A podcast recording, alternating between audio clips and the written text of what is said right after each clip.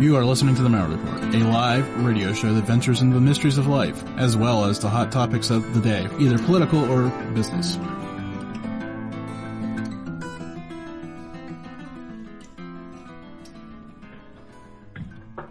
Before we begin tonight, I want to take a minute here and strongly encourage you to come over to Malliard.com slash restaurant and go over and check out Chef Gould's uh, program. He's giving back to restaurant workers who have faced tremendous amounts of strife throughout this COVID crisis, and he's doing great work. He's doing it all himself, so I applaud him. He's raised over three hundred thousand dollars, been on Fox and CNN and all these other places out there, um, getting some money. So I wanted to give him some love too, because I think um, there's a lot of great people out here listening to my show. I had him on two weeks ago talking about that for a little bit, and if you haven't catch caught haven't caught the full episode I did with him about a year ago, and we talked about how the seafood is handled and back and forth between here and China. Um, probably the most downloaded episode from last year, so I'm strongly encourage you to go back and dig that one out of the catalog because it's just a phenomenal show. But somebody else who has a I, I don't want to say strong catalog. I don't even know the word for my guest tonight's catalog. My guest tonight is the paranormal podcaster um, Jim Harold. Uh, great guy. Uh, had the pleasure of meeting you. How many years ago was that now? It seems like it was just a couple years ago, but that's got to be closer to five years ago. I think it's at least five years ago, yeah. Yeah. And one Up in of, Erie, I think it was. Yeah, one of uh, two people that spotted me and who I was when I walked in the door. There you go. I know who you are. So. I've got your number. and the other the other one still surprises me to this day. It was John Tenney. Yeah, cool, nice guy, and, and very cool guy, and very weird. And I think he would see that as a compliment. Yeah, I I, I was I was thrilled. I mean, I, I was I knew he was going to be there. I was just thrilled to meet him. And then when he walked by and poked me and quacked at me, kind of uh, made me nice. laugh a little bit too hard. Uh, Jim, how are you doing tonight? Before we get too far gone into all these other conversations. I am doing well. Thank you for inviting me on the show. It's great to be here, talk spooky stuff, talk podcasting, and and you know at this point we're two of the guys that have been at it uh, quite a while. I mean, it seems like everybody's starting a paranormal podcast these days, but we've been uh, we've been uh, you know uh, in the mines, so to speak. Well, you you started you started almost a decade before I did, which is ridiculous. So, well, you started. Yeah, that's one thing people so said about my show. So I was going to say, I guess that's five years before I did. I can't count.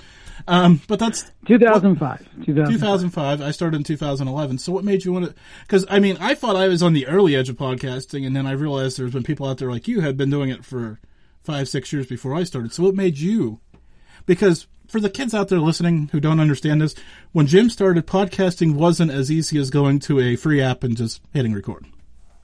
No, no, it wasn't. It was kind of like, okay, let's figure this out and cobble it together. Uh, so basically, my story was I'd gone to school for broadcasting, uh, and uh, right out of school, I got a job at the first place I had call letters because this is really before the internet had really taken hold. This is early '90s. So the the guidance was, hey, get a job with something with call letters, doing anything you can do, sweep the floors, wherever. So I started off as a sales assistant. And lo and behold, I ended up in ad sales and never got on the air. And I looked up, and 12 years later, I'm like, whoa, I'm never going to get on the air. I've got a wife, two kids, a mortgage, the whole bit. And uh, it's not like I can quit my job, go to Paducah, and start uh, spinning records for uh, minimum wage. So what happened was, uh, I've always been a talk radio fan, and I've always been a fan of the paranormal it, way predates my interest in, in podcasting, and it way predates the existence of podcasting, goes back to Leonard Nimoy in the 1970s. But I was also a frustrated broadcaster because I wanted to get on the air. So I heard about this thing called podcasting. and I listened to people like Leo Laporte and Adam Curry, and these great, tremendous broadcasters with these great broadcast voice voices. And I'm like, man, it's like I'm never going to be able to do what they do. But then I listened to some of the homemade podcasts that were just coming out in 2005. And I said, but I can do that. so I think my first show was either Stanton Friedman or Lloyd Auerbach. I think they didn't know what podcasting was, and they were both very nice. So they said yes. I know they're my two first guests. I can't remember the order. And uh, just started from there, and little by little, I built it up. And to my surprise, uh, I told my wife one day, "It's like, hey, I think I could make a go of this if if I went full time." And she said, go for it. And that was 2013 and I, no, 2012, excuse me. And uh, I've been full time at it uh, ever since. As I say, that, that 2012 date when you started full time kind of started, I, I guess, being in the arena, being around each other, but I started really paying attention to you because that's a big step for anybody out there who isn't paying attention to quit your full time job and do podcasting full time. I mean, yeah. Even now, when I say it, they're like, "Okay, what does your wife do for a living?" uh, but the you know the business has grown every year. But the cool thing about it is, it's a job, it's a business. I do the business side of it, but I've never lost that fascination that that little boy who watched Leonard Nimoy had about the spooky stuff. That still stays there, whether we're talking about UFOs, cryptids, ghosts, whatever it is, campfire stories whatever it is, I still have that, and I've not lost that, even though this is the way I make my living. Yes, yeah, so let's let's touch the brakes here for a minute. There's one time because Jim does the podcast, and I've always done my show live. But there's one point one point in time where we crossed paths directly, even though we didn't, and that was the start of um, Art Bell's Dark Matter Network. You were the first yeah. one on. You were the first one on back then, yeah. and I was the I was on that Wednesday night so I was like the third or fourth off. Um, even though that didn't work for either of us for various reasons, we're not going to get into all that. But for the, that moment when we were teammates, so to speak, even though, like I said, we never really even officially crossed paths in that, that role. But that moment of paranormal radio may have, or paranormal podcasting may have been the start of something big. But I'm kind of disappointed it didn't become what I thought it was going to become in that moment. Well, the thing is, is that even tangentially to be involved with anything that Art Bell was involved in uh, is tremendous.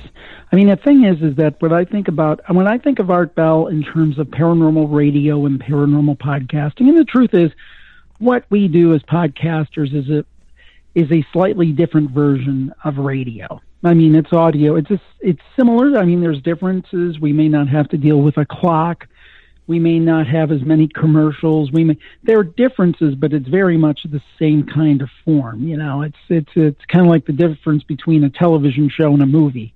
And these days, that's becoming increasingly blurred. But the point being that I think about, and this name may be, you know, for some of your uh, younger listeners, I may say, I've heard that guy, but who is he? But he, uh, Art Bell is to paranormal radio and paranormal podcasting what Johnny Carson was to late night talk show hosts. And anybody who is a late night talk show host, whether it's David Letterman, who I thought was tremendous, or the newest of the the new person, Trevor Trevor Noah, or Jimmy Fallon, or Jimmy Kimmel, or James Corden, whoever's doing that is doing their version of the Johnny Carson show and they owe a debt of gratitude to Johnny Carson because he kind of defined it. Even though there were people before him like Steve Allen and Jack Paar, Johnny Carson is the one that made it a national institution. Um, same with uh, Paranormal Radio and Art Bell. Uh, anybody that does this, first of all, I think he was the best who has ever done it. Uh, I don't think there's any doubt about that. And that's not to cast aspersions to the current coast to coast team. They've got great hosts. They've been very generous to me. I've been on probably eight, nine times uh, to talk about my books and things. So I really appreciate that. And they're great in their own right. But there was only one Johnny Carson, and there's only going to be one Art Bell. He was uh, he was tremendous. Yeah, and I don't disagree with anything that you said, and I don't think we judge people off Johnny Carson either. I think we judge more contemporary now. So I, this paranormal radio thing always right. kind of gets me weird at times, but that's a, anyways, that's a, a nerdy conversation that none of us need to have. Uh, so, okay, so you've been interested in the paranormal for a while. Did you ever go out and investigate and kind of get really into it, or has this always been kind of where you've been? No, I was always more of a spectator. It's kind of like um, the way I compare what I do now is, you know, there are people who like I think of somebody who, like Dave Schrader, who is fantastic, but he goes out and he does it. He kind of reminds me of like the the football players who become broadcasters. It's kind of like they do both things. And but I'm more like the again going old school. Howard Cosell. He never played the game. Um, I'm not really a paranormal investigator. Don't really want to be. I more want to report on other people's experiences and other people's theories. Yeah, I, I mean, I, I investigated for a while and I haven't investigated in years. Do I miss it? Not really. But is it something to draw back from? Sure.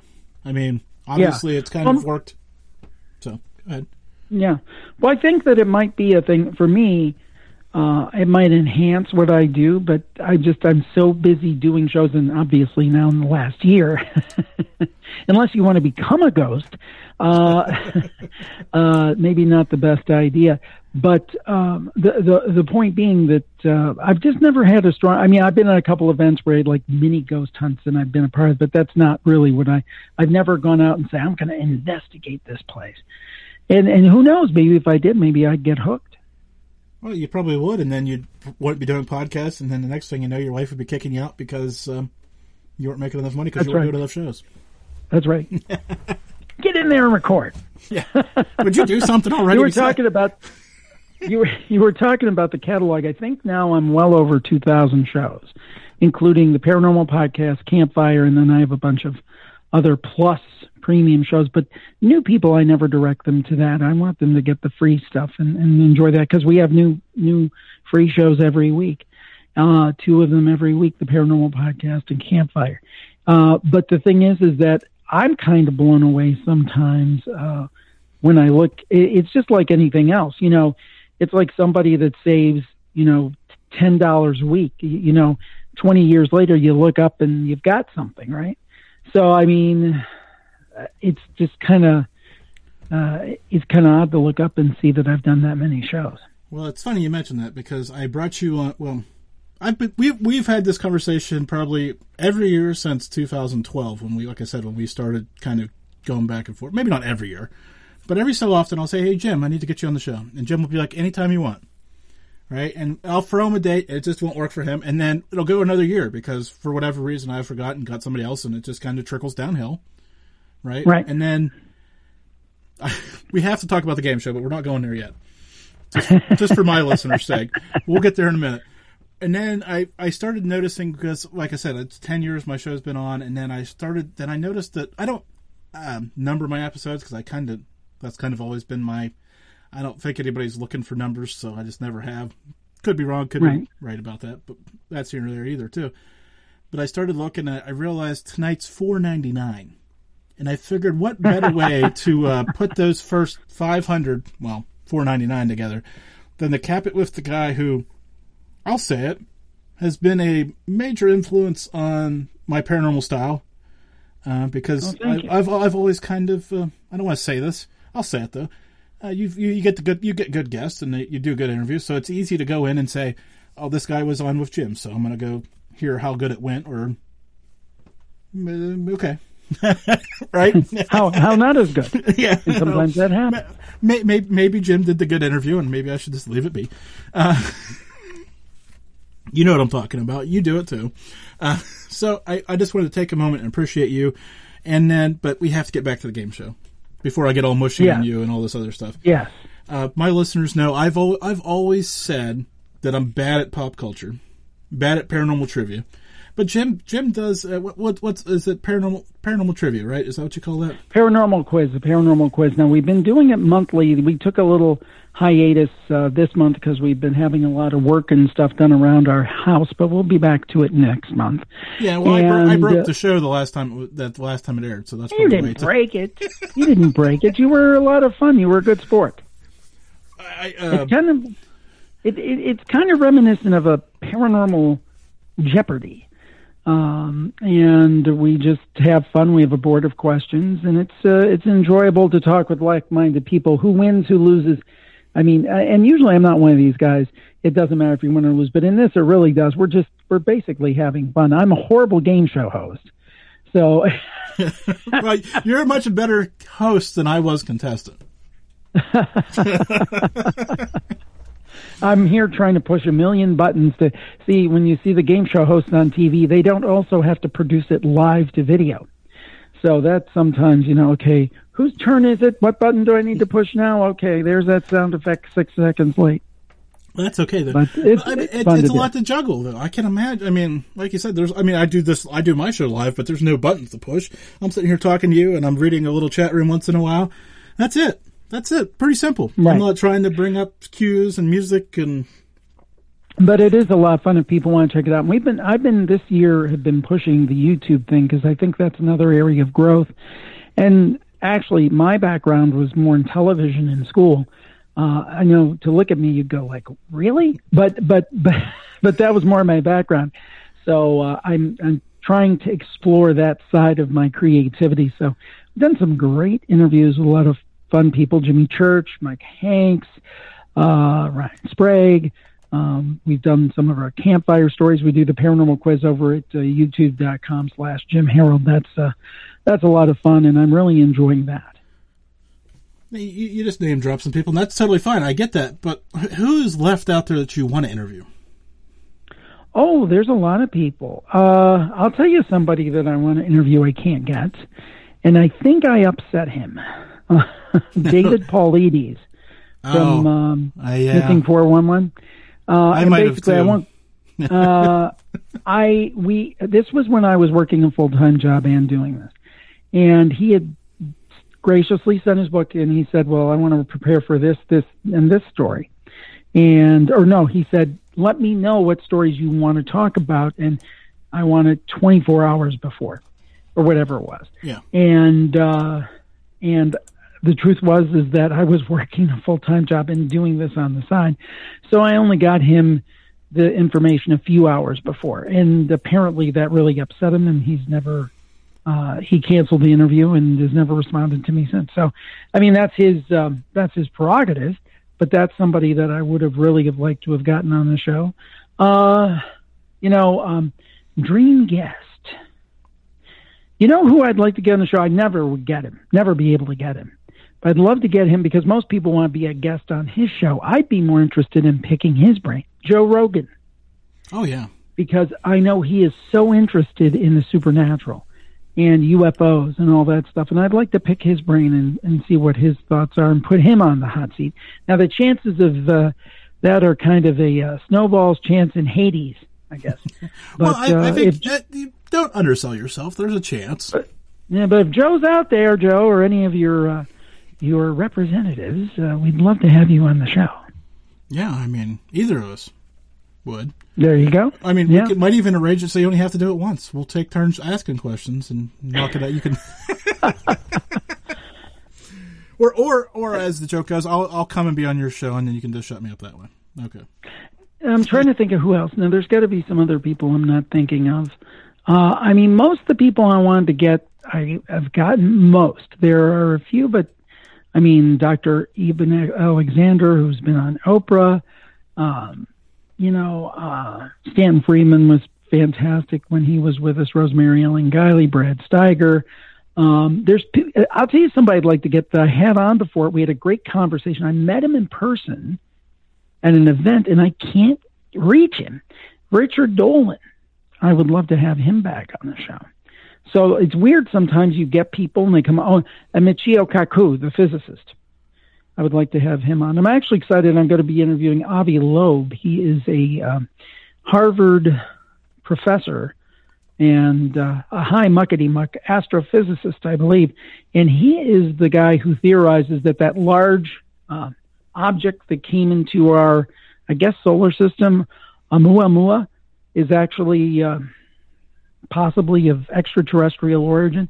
And this is like an honest to goodness Harvard professor saying this. And I'm going to be interviewing him in the next couple of weeks. I'm excited about that one. Uh, Cat Ward in my chat room just popped up Dan Aykroyd. There you go. Uh, you know, I did try to get Dan Aykroyd and n- crickets. I tried to get him through his, uh, was that vodka? He had something coming up. Yeah, And I thought that, you know, because that's kind of the time where you go out. yeah. That's a, that's when you get people to interview uh, for people who aren't into this. You know, when they've got something to promote, it's a little bit. Uh, I've got a pretty high fi- profile guest coming up in the next few weeks, I think. And honestly, it's because they're promoting something. Is that the the worst part of this all, Jim? When you, you in what you, way? You, it, when you get somebody right, and you're always on the fence about them, even though they said they'll be on, you know, and then until you hear their voice in your headset, there's always that thought they're not going to show up. I've not had that a lot. I mean, usually, um, I think David Paulides, the one I don't mean to pick on him, because uh, I actually think his work is very interesting. Sincerely, I'd love to have another try. Just say let's let's let bygones be bygones. But um, anyhow, um, uh, not that, that that hasn't happened much. It's more getting frustrated when you can't get somebody and I've had that happen before, like a Michio Kaku or something. But the funny thing is, is I've had instances where there's people I've wanted to get, and I've sent multiple emails. I've had my assistant send out uh, emails, nothing, and then one day I'll say, "Well, I'll give it one more try," and they get back to me within three hours. It's like a lot of times people don't see these things. Um, you know, these people are busy. You know, some of the coolest interviews I did, honestly, were outside of the paranormal. I did a show for a short time a few years ago called the Great TV Podcast I got to interview Ed Asner uh, from the Mary Tyler Moore Show, of course, in the Lou Grant uh, show. Uh, I got to interview Dawn Wells, who just passed recently. She was uh, Mary Ann on Gilligan's Island. I got to interview Donnie Most from Happy Days. Uh, Judy Norton Taylor, who was Mary Ellen on The Waltons. When I was a little kid, I had a huge crush on her, and I kind of alluded to that. And I just had such a fun, fun time doing that show. Nobody listened to it but I love doing it. I, I, I, was sitting here thinking because you know, as as the host of mine works, we've been talking about all these people that you'd like to talk to, but they're all kind of tied to the paranormal. And then you mentioned doing this TV show, which surprises me. Nobody listened to it because those are some phenomenal people. Um, is yeah, there, I don't. Is, I, is there I something off, the, off the grid, so to speak, again happening in your mind, or no? Um, I am working on something in the paranormal realm, but it's going to be maybe bringing in a different host for this show to join my network as it is. Uh, this will be a new show, but uh, it's top secret. But you have the the first public uh, acknowledgement of it well, no, I did put it on social media. I think that oh, something geez. was coming, but but first, the first, let's say this, the first broadcast, uh, and uh, we're looking for that in the next month or so. I'm excited about that. It's a little, a little bit the same, but a little bit different and a different voice. And I think that you know, that's you know, I do so many shows. I don't know how much value I bring doing another one, but uh, maybe a younger voice, maybe a not male voice. Maybe that's uh, maybe that's something that uh, I can help create behind the scenes. Okay, so, two people do listen to the show. I can't tell Jim that, so I can't tell him nobody listens to the show. There are two people. I'm sure there's a lot more than that. Family members we can't really talk about. So, okay. okay, so but being around, being around, I'm always, I, you know, okay back to personal experience for a second. I hate the the no answer more than I hate the no, because I I, I I'll take the being rejected on merit or whatever, or if it's just not the right time. But when they don't even bother to send back, I'll take a simple no, just so I know it was read. Is that is that you're in the same boat? Well, yeah. If I had my druthers, as they say, yes. But I also realize, I mean, for me, I think, you know, these people are busy. And I think part of the problem, you know, you and I have been doing this a long time. And I think that over time you attain a certain skill level. I think now there's so many people doing paranormally oriented podcasts. And that doesn't mean that that's bad, but I think there is a, there's some really great shows out there, old and new. And there's a lot of shows that are maybe less than great. And maybe these people have had experiences of being on one of those. So I think by being, you know, unless you have a big network name, uh, we were talking about networks offline. The one thing about being affiliated with an iHeart Media or something like that, they're like, oh, this is this person's for real. And uh, unless they know of you, sometimes even though you may be great, they don't necessarily know that. But I, I do agree in general it's good manners to respond. Yeah, yeah, and I, I do agree that podcasting growing is great for all of us, right? Old guys, get off my lawn. But that's right, get off my lawn. on some at some I point, was though, recording with tin cans and yarn. You and your fancy Shure SM7B. Yeah. man, don't even go there. I re- my my original quote unquote studio was my bedroom closet, which was it's three foot by three foot. So I wedged Right. the desk in there and wedged myself in there, and off I went. My first For- my mic was a Plantronics headset. I see. I made the big mistake of starting with a Yeti, a blue Yeti, and I used that for years. Well, they're not. You know what? If you do it the right way, they're not as bad as people say.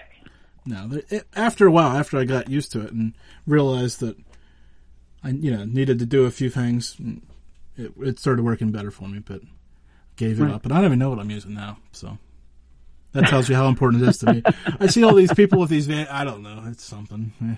Well, I'm a bit of a gearhead, so I, in fact, I, I have multiple microphones, and I can only talk into one at a time. But uh, uh, I, I can't, I can't cast aspersions there because I'm a bit of a tech geek, and it's like, ooh, shiny, new. As long as it works, I'm I'm good with it. No, but the, I mean that's a major part of this though, because like we I kind of alluded to earlier. Yes, you can start with your phone and an app, but there's a certain amount of quality that people are coming to expect. I don't I don't know if you have to run out and buy a a shoe or whatever, but maybe a little bit more than your phone though. Well, no, the thing is, is that you know, even with the phone, you could do a decent job if you do the right editing techniques, the sound techniques. You do those things right. But if you just record it right into your phone and you don't equalize it and you don't level it and you don't do the things you have to do to create good audio, then you know you can start. I mean, literally, someone now could start with like a fifty dollar mic that is perfectly acceptable and uh, record into their computer and come up with a very good podcast. It doesn't take that much there, as you were kind of alluding to earlier. There's a lot of things that are around now that weren't like the Samson Q2U or the ATR 2100, for example. This morning, um, we had some people in here working in the spooky studio. I'm back in here now. It might be echoey because we moved a lot of stuff out. And um, uh, they were doing some work in here. So I had to like get one of my USB microphones and record my opens and my commercial this week. And the funny thing was, is once I got done working with it in audition, it's like, whoa, I, I don't know that I would have known the difference. so the, the technology has gotten good enough that you don't need a million dollars worth of computer uh, of equipment. In fact, you don't need a thousand dollars worth of equipment. If you've got a decent computer and uh, a sixty dollar mic, you know you can do a show. So I see this question. I'm in these podcast Facebook groups for. I'm still not sure why, Jim. Just to be honest, uh, because most of them get fail, filled with people posting podcast links, and it just blows my mind. But every once in a while, every once in a while, you'll see somebody out there asking a question that you know I feel like I could add a little bit of value to, having been around a while. And I seen this one the other day, and it, I'm going to ask you because I I I have an answer, but maybe your answer is different than mine. What's one thing you wish you knew when you started your show? I wish I would have known that it had the potential that it had and has. I'll give you an example. I started a true crime show uh, in 2011, before Serial came out. And I think I did, gosh, how many episodes I do? Almost 200. And this started, again, before, uh, yeah, 192 episodes. And this started before Serial came out. And, but I made it a part of my premium club. Boy, was that a mistake. If I'd made that, uh, if I'd made that uh, a free show before Serial, seeing the, the the appetite for true crime, I might be known as the true crime podcaster, not the paranormal podcaster. I wish I would have realized the potential in podcast. I mean, I think I did to an extent to start that early and you know become a full time podcaster in 2012, you know, which was very early for such a thing. I still don't think I grasped the degree of opportunity that was there. And I think if I had, even though I thought I think I've done pretty well, I think I could have even done better. Uh, I'll, I mean, um, you mentioned Dave Schrader. He kind of dabbles in that too. So I, I, I know the overlap of true crime and paranormal. It still fascinates me though, to a certain degree, about how it's like a Venn diagram. I mean, it, there is, there is, and I'm still interested in it because to me, uh, where it intersects is this. There's the question of true crime or crime, violent crime, serial killers and the like. Is there evil? Is evil real? Or are we simply dealing with people who are mentally ill? And I'm very leery of this because I'm very respective of uh, or respectful of traditional medicine. I believe there's certainly people that have mental illness and mental illness issues, and I never want to belittle that. Uh, but sometimes, I've asked FBI people this that I've interviewed, do you think there's evil? And there's times they said, absolutely. You know, ob- objective evil, aside from any mental issues and things. So I think that's where there's kind of a natural intersection between the paranormal and true crime.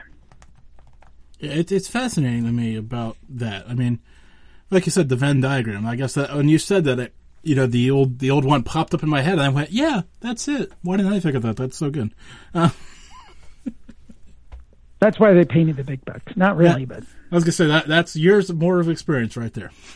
well, I got to tell you a funny thing about that there was a podcaster out there one time who was critiquing me because he said, "Oh, he's a millionaire. He can afford all this fancy equipment," which is laughable. I am like as middle class as you get. You know, it's I got the mortgage, got the car payment, uh, no golden faucets, uh, no golden uh, thrones, nothing like that. Very uh, uh, kind of middle class life, and uh, the I have one fan who started to seize on that, and he was having fun at my expense.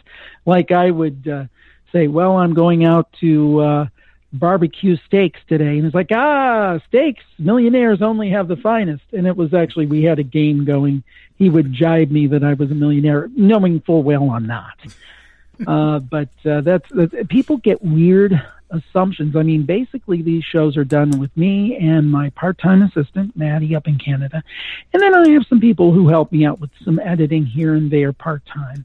But it's not like a huge crew or anything. It's mostly me and then Maddie.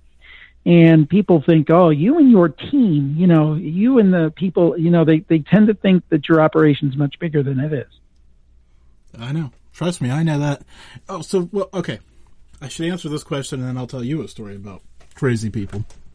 Um, one thing I wish I, I, I, I guess I did know, but I didn't focus on it as much as I should have, is making my mailing list bigger. Because we, we all kind of get caught in this moment of trying to get Twitter followers or Facebook followers yep, or whatever. That's right. And the one thing that has lasted through these years is email. Like, people I know people aren't opening email as much today as they were then, but it's still kind of the place to be compared to all what's going on in social media. Well, honestly, you know, and it's the same thing I worry about this with YouTube. You know, for whatever reason, somebody can kick you off of YouTube at any time. The powers that be, they could kick you off Twitter, they could kick you off Facebook. Your email list, pretty much, you own that asset. So I agree with you in terms of a marketing perspective. It's frankly something I've not done nearly as much on. See, for those podcasters out there listening, and I can see a few live listening right now, put that in your pipe and smoke on it for a few days, and then thank us later. Makes a lot of sense. No, that's a very good point. Um, there, there's your free tip. The rest of them are five ninety nine each. Um, oh, that's another thing that burns me. Let me show you how to make money in podcasting six hundred ninety nine dollars. I just figured out how you're making money in podcasting. Exactly. well, I mean, you know, I I followed. I mean, there were people very early on teaching, and I don't know if I took any. I think I like did a couple of like quick tutorials that I bought and stuff. And I really have. I tried to teach a class for a while on podcasting, and I charged like ninety nine bucks for it. And the thing was, is I found that people would sign up for it, and then they didn't do anything they didn't follow through. I would have like weekly calls where you could come on and talk with me, and they weren't coming on. And it's like, well, this is silly. If they're not interested in it enough to follow through, neither am I. I mean, I I met my obligations with the people who had signed up. It was a handful of people, but I decided that teaching podcasting was not for me. That I just wanted to podcast. Yeah, you know, know. but I, Yeah, but I, I I, do think you know I don't want to poo-poo everybody who's teaching people because oh, I Oh, no. think that. But on the other hand, I think there's a lot of people saying, "Hey, I'm going to show you how to do this and do that and do this in, in podcasting," but they haven't done any of it. I think that that happens a lot too. It, it, maybe this is the, the old guy get off my lawn thing again. I'm Yeah. ti- I'm tired of hearing about new and new, new and noteworthy.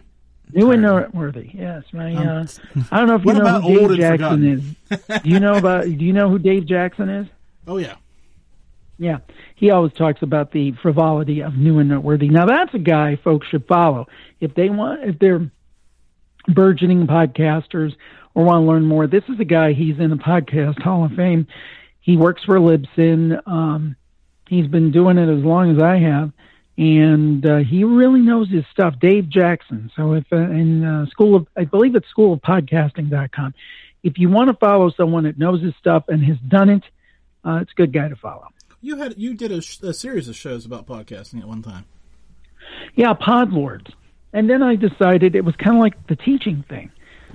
I don't really want to talk about it. I just want to do it. It's like I'm kind of selfish that way.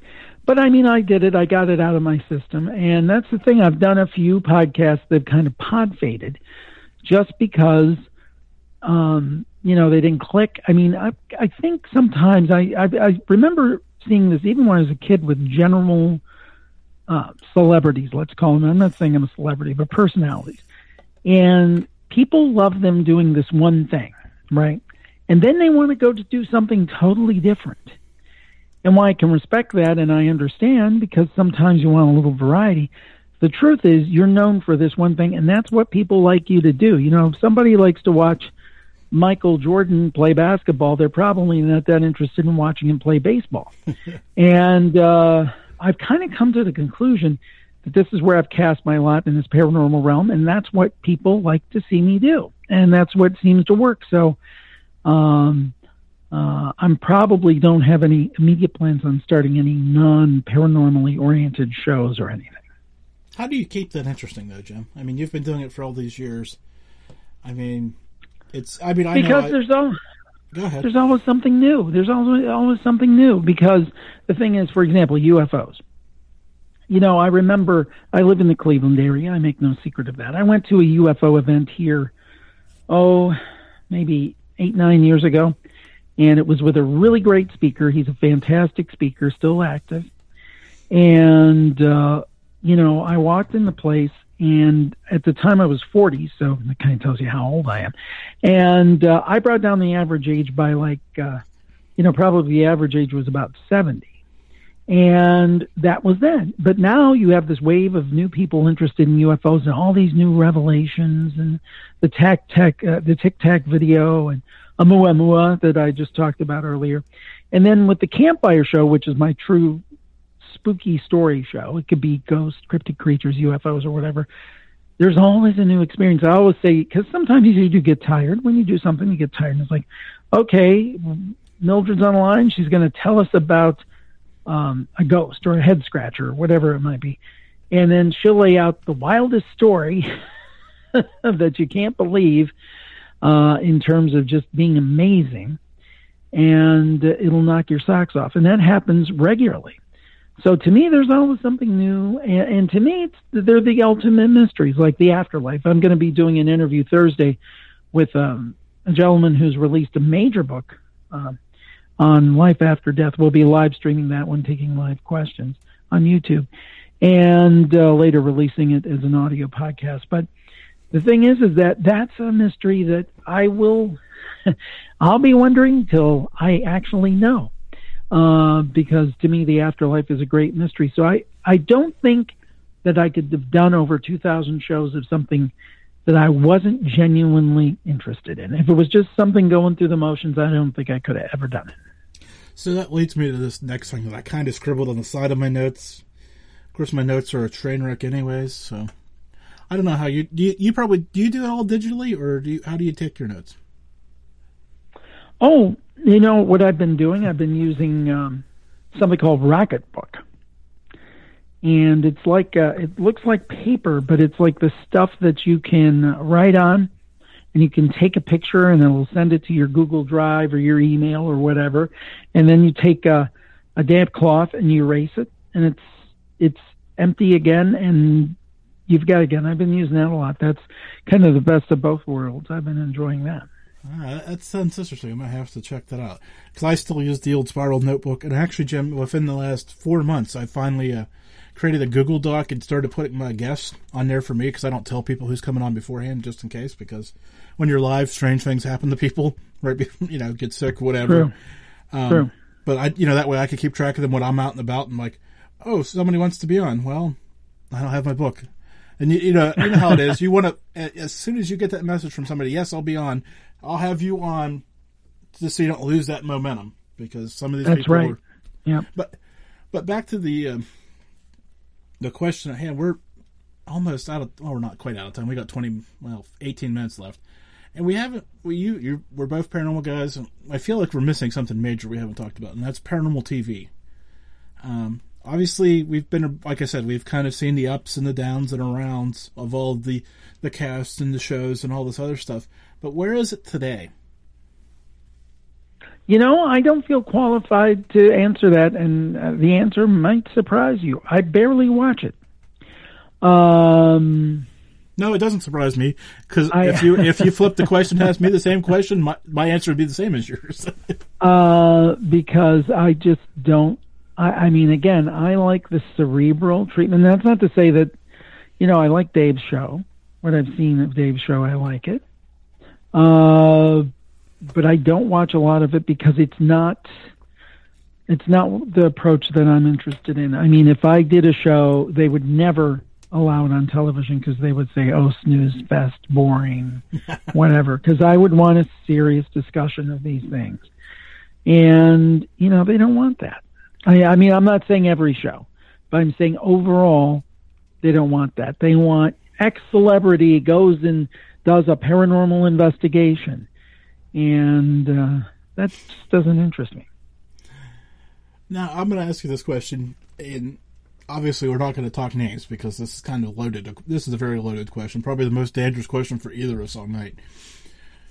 But when you identify and like somebody on the show, your the likability of the show goes way up compared to when it's just a show. Like we've mentioned Dave. Dave's a solid guy. He's been on the show. We kind of both like him, have a mutual respect for him, I'm sure, because of what he's done. That show goes a lot better because he's on it. Yeah. Oh, so just carry us out of this conversation before we burn a bunch of bridges we don't need to burn. Uh, uh, a few years ago, you know, you, you you've done this long enough. You've probably had people that don't like your show and don't like you and don't like you know the fact that you're breathing. I got a message from a guy who says, "You're you're too big for your britches. I'm going to take you a few, down a few pegs. I'm going to dox you, and I'm going to post your information everywhere. I'm going to share. I'm going to share with the world what's wrong with you." And of course, Jim, you know what my answer was? Go ahead. Mm-hmm. Go ahead. Make my day. Right. you know, I, it's been weird. It's been weird for me. I got to say, and you know, there's always a first time. Really, people generally have been extremely nice to me. I mean, occasionally you'll get people who are, you know, whatever going on with them. But I, I got to say, I'm, if anything, I'm amazed. You know, if I had looked at this 15, 16 years ago when I first started in my expectations, the, one of the things that, and I'm not BSing, one of the things that surprises me is how nice people are. Oh, yeah. And the thing that I'll say is this. You know, and I'm not getting into politics. I'm not going to do that because it's just, uh, you know, it's a no-win situation. But I will say this: if you looked at the news now, you wouldn't think there's very many nice people in the world. But I get emails from them every day, so I still have hope for us. I yeah, still think there's hope. There I, and I won't say any more. I won't say more, but I still believe there's hope because I think there's there, there's there there's very nice people out there. And the thing is is that you know that's not a headline. That one that's not clickbait. That doesn't get people riled up. but there's a heck I've got news for you. Breaking news folks. There's a heck of a lot of nice guys out there. And nice ladies too.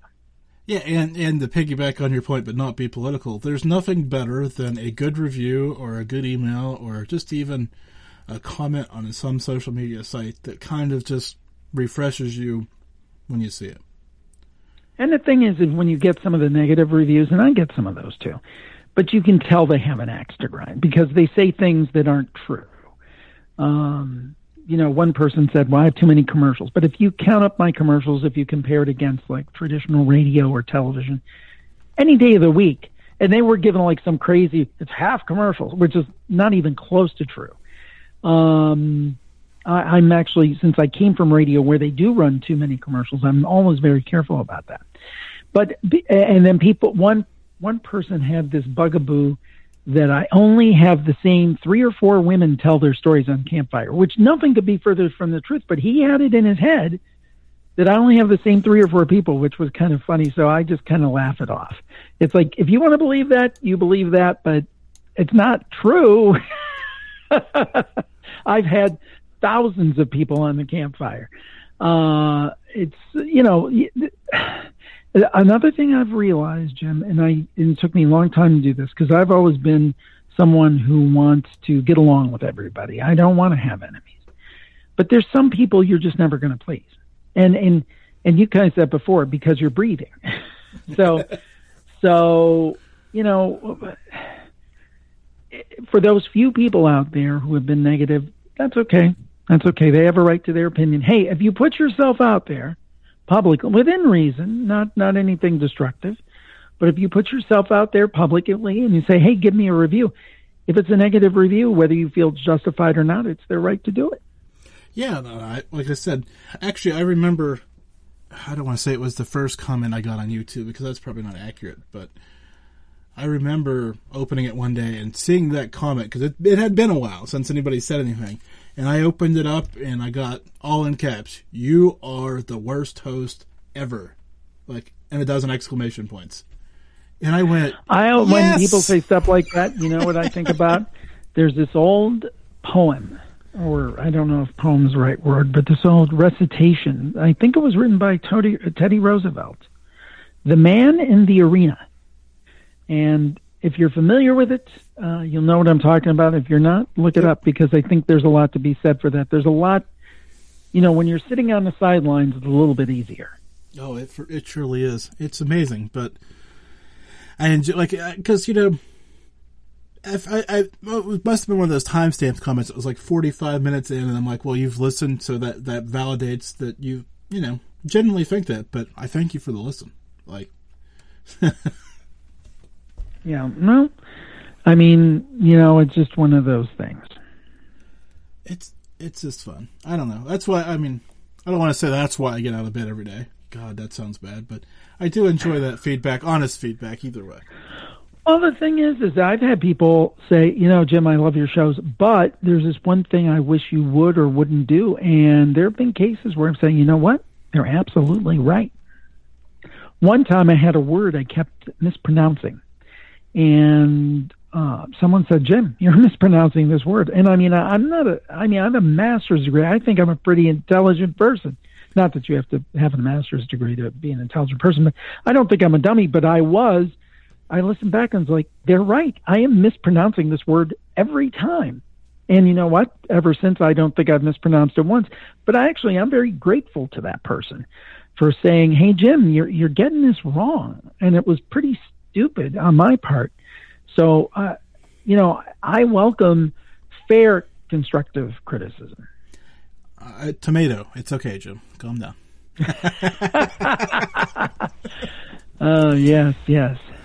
Tomatoes. Uh, so, as we look at the landscape of what's going on, I mean, especially in the paranormal, as as we keep going through this, and I guess COVID kind of has an impact on this, and I'm interested to hear your because that's where we connect. Well, the first time we connected was at an event. Have you missed live events in the last year? A little bit. I never did a lot of them, but I, I mean, you, there is something to be said. You know, I, I don't think I'd be one of those people who want to go to a live event every week, but a few times a year, there's no replacement. Uh, whether it's podcasting people or paranormal people, because I've gone to both kind of conferences and, enjoy, and enjoyed them. there's nothing like getting around like-minded people in person. There's nothing like it. And there's no replacement for it. Now, I do love all the technology we have, and I think I was telling somebody the other day, imagine if we went through all of this 20 years ago before we had, you know, and again, it's still not widespread enough. We need to get it in every house, but, but widely available broadband and things like Zoom and, and, other programs and so forth. Imagine if we didn't have that, or, or things like curbside delivery, or, or whatever they might be. All these modern conveniences made possible by the internet or streaming. If we had to go through this in yeah in 1970 or 1980, and even not just entertainment, just like ordering groceries. Yeah, well, I mean, that's I mean, yeah. So I mean, yeah, what's happened is horrible and it's horrible. You know, I feel badly for my kids. I have one girl who's a high school senior and the other one is a college senior. So this has sucked big time. But at least they can stay in touch with their friends virtually. I mean, it's not perfect, but it's better than nothing. So I guess what I'm saying is, is that, um, I, I fully agree. There's no replacement. Thank goodness we have the tools we have now so we can try to emulate it. But, uh, but yeah, I can't wait to get back and, and go to some paranormal conferences and some podcasting conferences. I enjoy talking to podcasting people too. Now, I don't want to pick on this person if they're listening. This isn't a knock on you. You know who you are. After I tell the story, you'll know who you are. They sent, they sent, me an invite to a virtual conference and asked me if I wanted to buy a table. I don't have anything to sell. And the, the table at this virtual conference was 100. dollars mm-hmm.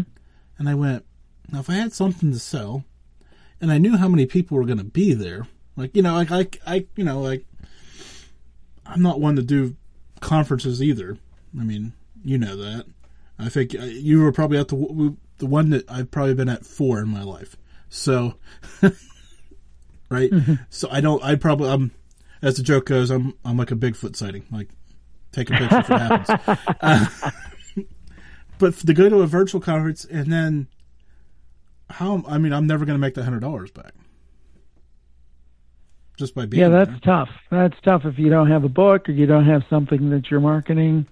I'm not sure. And and virtuals, and I'm not casting aspersions. It might be a great experience, but I will say this: I think virtual conferences uh, are very hard to pull off. I was at one oh a few months ago and it was for podcasting, and it was like, eh, this, I'm not feeling this, you know. Although I heard there was another one that was brilliant. So I think a lot of it's got to do with execution and how you do it. And I guess there are ways of doing it. They're very effective. And then, you know, there's some other ways they're not. So I guess I got to ask you, have you tried out Clubhouse yet? I have not. Um, I've been extremely busy lately putting out uh, you know, layering on the YouTube stuff and uh, getting some work done around the house and things. I have not, and I'm always a little leery of like, what are they doing with my information? you know, so I kind of, I kind of tread slowly. I'm very interested though.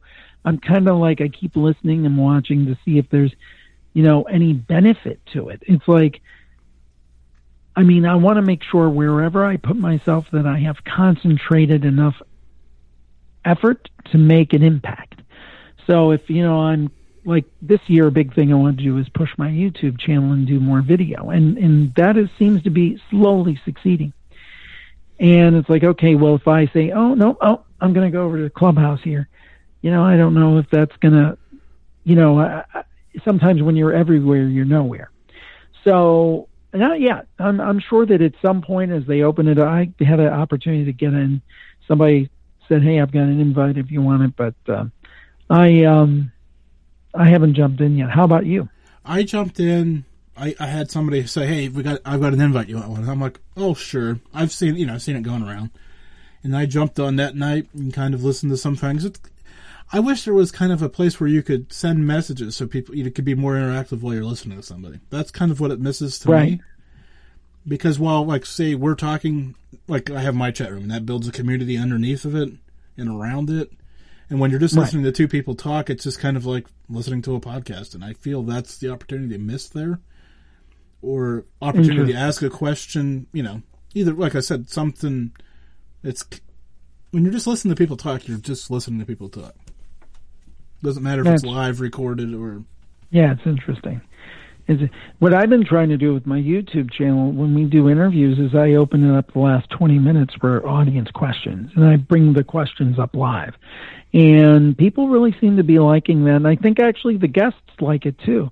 And it makes me laugh because it reminds me of the old days of Larry King. Paducah, you're on the air. Well, I know I, I love my chat room and I love my listeners because they when they get they get a little invested and they get the opportunity to hear their question being asked, it makes it good. And sometimes, now Jim, I'm not afraid to admit this, they have better questions than I do. Sometimes I've I've had that experience like, whoa, why didn't I think to ask that? Making me look bad. No, but, but no, sometimes you know, sometimes, and especially if you're doing this for a while, you may miss some stuff in terms of looking at from a different perspective. So yeah, I agree. So Jim, I'm going to ask you the easiest question that I'm going to ask you all night because I want to do it because we've got about three minutes left, and I know if I don't do it now while I'm thinking about it, we kind of stumble through a little bit. I'll be like, "Hey Jim, it's time for us to hang up," and I'll I'll be I'll feel bad about not doing this. Where can people find you and listen to you and all that fun stuff? And I'm sure you know this better than I do. Well, JimHarold.com is the central place for everything. You can find my podcasts everywhere you find free podcasts, Apple Podcasts, Spotify, so on and so forth. I would highly recommend to start with Jim Harold's Campfire. We didn't get to do any spooky stories tonight, but that's where people call real people with their real stories of the strange. The Paranormal Podcast also, where I do my interviews with authors and experts. And then, of course, as I've been mentioning all night, pushing it a little bit there, the YouTube channel at youtube.com slash Jim Harold. And Jim, I thank you so much for inviting me on your show. It's been a pleasure. Oh, Jim, it's it's long overdue. Like I said, we've kind of been kicking this. This can is old and dented and wore out, and we'll do it again in ten years. Sounds good. Sounds good. I, I plan to still be doing this as long as I'm uh, I'm uh, uh, I'm above ground. As I was gonna say you have. I, I had George Noory on a couple years ago, and I asked him how long he planned on doing Coast, and I, I, I kind of laughed and said, "Until they take the the uh, microphone out of your cold dead hands," and he said, "Exactly." So, good attitude. So again, thank you so much, and I'll, I'll catch up with you sooner than that, I'm sure. Thank you, sir. And that's uh, Jim Harold. I had I had to have done that. I feel that was. I mean, like I said, we me and Jim have been talking about it for a few years now, and um, as we uh, put a bow on some of these things. Like I said, next week brings 500, which brings some more special guests to the table. I'm really looking forward to that. But um, the paranormal was a big part of the show for the early years, so of course I had to make sure I went out and got myself. Well, I, will say it: the the king of paranormal podcasts, right? Art Bell is the king of talk radio, paranormal talk radio. Jim Harold's the king of paranormal podcasts. Uh, just no other. So that puts us to next week, which is number 500, and I'm not going to tip my hand on that. Um, big milestone. Hopefully, I don't get too broke by that number. I, you know, I, I hate round numbers. Uh, if you listen to 300 and 400, you'll, you'll hear it. Um, and I'm, I'm happy to get past 500 because then I can just start focusing on a thousand. So uh, 600, 700, 800 don't matter. 900 doesn't matter. Uh, thousand will be the number at that point, so that'll be good for me uh, to get some of those out of the way and start cruising forward for some great things. And ten years has kind of been that number that's kind of been hanging out there for a while, so we'll get past that, and um, I won't have to be so emotional for quite a while, which is good. no, I do enjoy doing this, and it's just hard to believe that we've been doing this together for so long. And I am so blessed to have met every one of you out there listening, even though I haven't met you.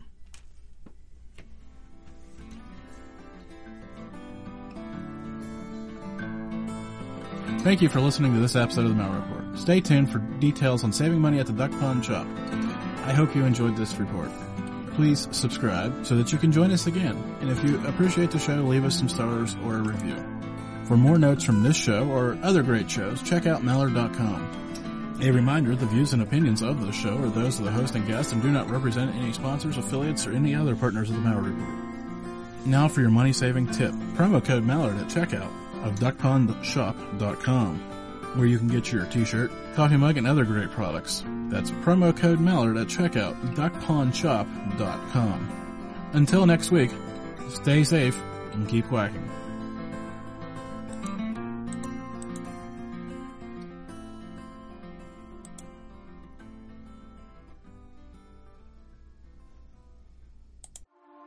A news story gets shared by a friend on social media, or you catch a tweet that really makes your blood boil. But how do you separate fact from fiction? That's the premise behind Disinformation, a 10 part series from Evergreen Podcasts and Emergent Risk International coming this fall. Tune into Disinformation wherever you get your podcasts, and remember, don't believe everything you read.